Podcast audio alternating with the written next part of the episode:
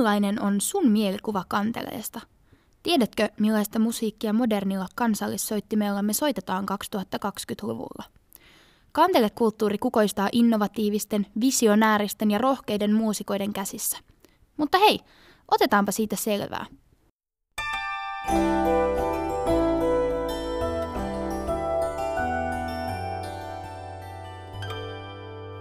Mun nimi on Evelina ja tämä on Kantele nyt podcast.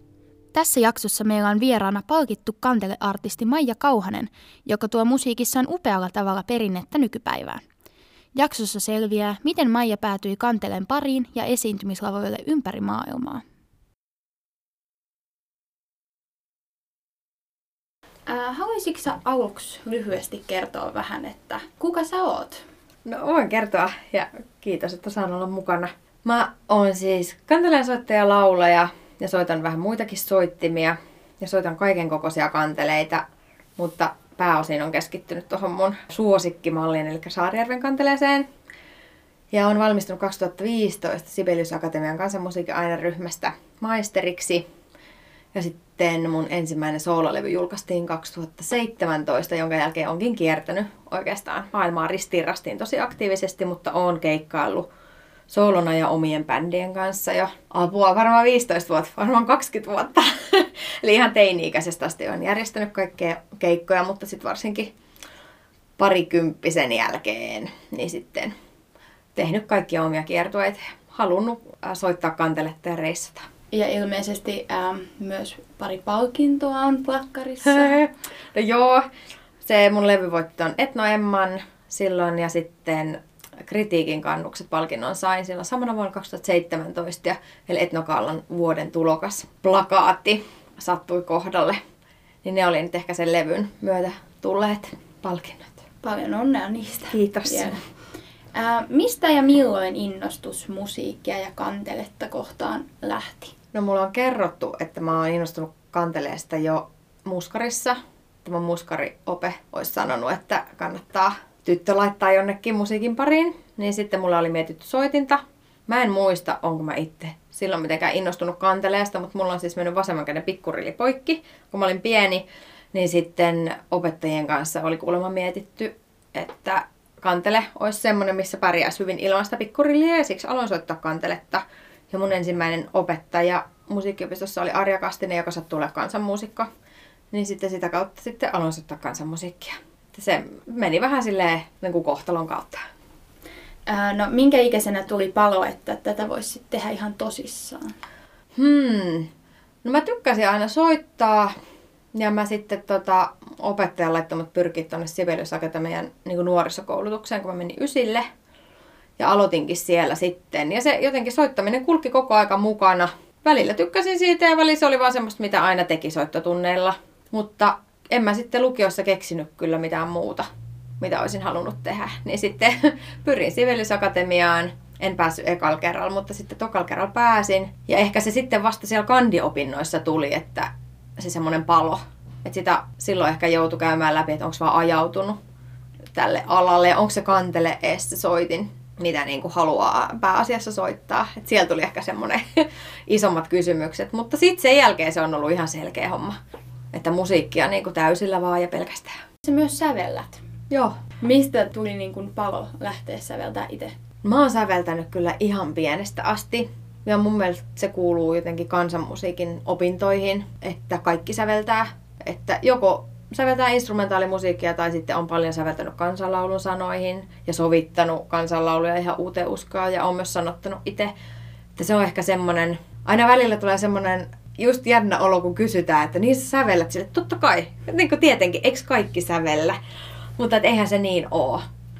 Mutta on tehnyt sitä aina, mua on paljon kannustettu siihen ja mä rakastan kyllä semmoista oman musan tekemistä tosi paljon yksin ja sitten bändeissä ja tein kanssa nykyään paljon semmoista niinku co-write juttua, että pidetään biisipajoja vaikka johonkin bändiin liittyen, että tehdään yhdessä. Mutta se on kyllä ihan iso osa mua se oman musan tekeminen jos pitäisi valita, että et enää koskaan säveltäisi tai et enää koskaan soittaisi, kun valitsisit? Apua. No oi, toi onkin paha. No kyllä mä miet, siis soittaminen on kyllä niin iso juttu, että sit jos pitäisi luopua säveltämisestä, niin sitten pitää luopua. Mutta sitten voi miettiä, että onko improvisointi säveltämistä, niin sitten voisi vaan improvisoida. Mutta joo, ei soittamisesta voisi luopua. Mä tykkään ihan hirveästi livestä, niin kuin keikkojen soittamisesta ja semmoisista har- harjoituksista ihmisten kanssa musisoinnista, niin en, se olisi kyllä ihan hirveä, jos pitäisi luopua. Ää, mikä on keikkailussa parasta? No se on jotenkin se koko systeemi.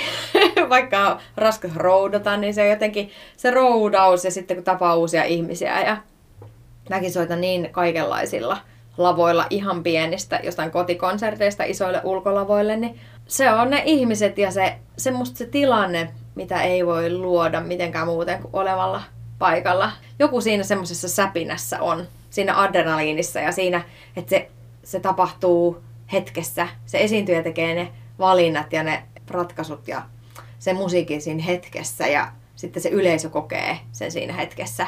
Ja sen voi tallentaa jonnekin, mutta ei se silti ole se sama kuin se hetki, kun se tapahtuu. Ketkä on sun musiikillisia inspiraation lähteitä? Voi vitsi, tämä on paha. Mä oon tosi huono sanoa mitään nimiä.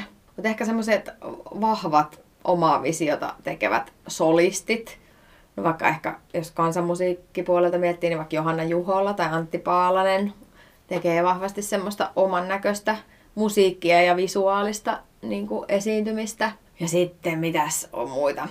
No Coldplaysta mä tykkään ihan hulluna niin kuin bändistä ja sitten vaikka just joku Björk tai Kisu tai, tai tämmöisiä niin kuin nimiä. Semmoista, jotka, jotka tekee niin kuin vahvasti omia juttuja, mutta on monta. Mulla ei ehkä ole ikinä ollut semmoista niin kuin selkeitä idolia. Että mä oon sitten enemmän vähän seuraillut ja fanitellut niin kuin monia. Vähän riippuu aina elämänvaiheesta. Onko tällä hetkellä jotain semmoista? Kuka on tällä hetkellä paras? Oi ei, ootapas nyt. En osaa kyllä sanoa. No ehkä levyistä tulee nyt uusi suosikki. Levy oli ihan semmoinen tuore Maria Kalaniemi ja Eero Grundströmin Mielo niin kuin kansanmusiikkilevyistä. Että se semmoinen niin kuin, mulla meni kylmät väreet jo ekasta biisistä. Se semmoinen, miten instrumentaali musiikki tai myös laulettu musiikki voi niin kuin lävistää saman tien. Niin se on mun mielestä semmoista taikaa, mitä mä fanitan oikeastaan genrestä riippumatta. Että kuuntelen just paljon poppia ja sitten välillä jotain konemusaa, semmoista pitkän linjan musiikkia. Ja sitten on semmoinen kuin Project Vainiolla, mun ystävä Kalle Vainio, joka tekee ihan mieletön semmoista preparoidun pianon musiikkia. Niin se on myös semmoista niinku hypnoottista, mihin voi vaan uppoutua. Ja yhtäkkiä mieli vaeltaa jonnekin ihan muualle. Kuunteletko koskaan omia levyjä? Kyllä mä kuuntelen, mutta harvoin tälleen jälkeenpäin. Että se on tietysti siinä, kun sitä levyä tehdään, niin sitten, sitten sitä kuuntelee tosi paljon. Mutta oon mä joskus palannut just tuohon soololevyyn tai sitten bändien levyihin. Että ei se, ei se tuota mulle sellaista jotenkin karmeita oloa. Kyllä mä kuulen, että jotkut ei koskaan kuuntele, mutta mä ajattelen, että se on se ajan tuotos. Joo, eikä mulla vielä ollut kyllä mitään semmoista, mikä olisi jäänyt tosi paljon harmittaa, mutta, mutta en mä niitä paljon kuuntele. Et joskus jos pitää ehkä palata johonkin kappaleeseen, että miten se, miten se niin kuin menee. Esimerkiksi mulla siis paljon keikoilla, varsinkin soolokeikoilla, niin elää noi biisit tosi paljon. Joskus mä soitan lyhyempiä versioita, joskus pidempiä versioita. Niin sitten joskus, jos kuuntelee vaikka jotain biisiä sieltä levyltä, niin sitten muistakin, että ai niin, tällaisiakin juttuja, että mä oon vienyt tätä kappaletta livenä nyt aika eri suuntaan. Että sitten voi miettiä, että palaako siihen levyversioon vai antaako sen biisin muuttua. No sä puhuit nyt tästä, että sä soitat Saarijärven kanteletta. Niin Joo. Niin haluaisitko vähän kertoa, että mikä on Saarijärven kantele? Joo. Siitä on nyt vähän keskustelua, että olisiko se niinku virallinen nimi niinku Saarijärven kantele vai Keski-Suomen kantele vai mikä, mutta mä kutsun sitä Saarijärven kanteleeksi. Eli se on tämmöinen keskikokoinen kantele, mitä on soitettu muun muassa Keski-Suomesta. Mä en ole itse sieltä kotoisin, mutta mä oon vaan innostunut tästä niinku mallista.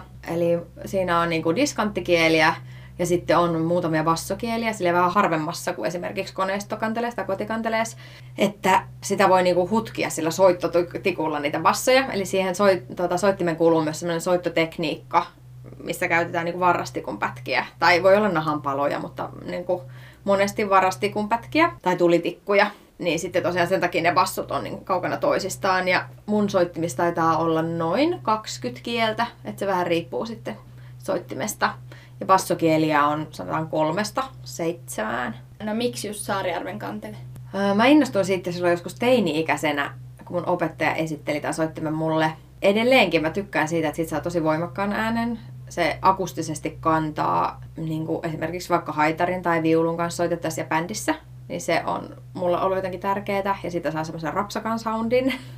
sillä, sillä voisi ottaa kovaa, sillä voi ottaa hiljaa ja siitä saa hirveästi jotenkin tämmöisiä eri äänenvärejä irti. Ja sitten se painaa vaan joku kaksi kiloa, että sen voi vaan heittää niin kuin kitarakotelossa selkään ja mennä soittamaan. Verrattuna vaikka koneistokanteleeseen, joka on taas tosi paljon isompi ja raskaampi soitin, mikä on kyllä mulle myös rakas soitin, mutta selvästi toi mieli vetää tonne Saarijärven kanteleen pariin. Niin haluaisitko soittaa meille pienen soittonäytteen? Voin soittaa.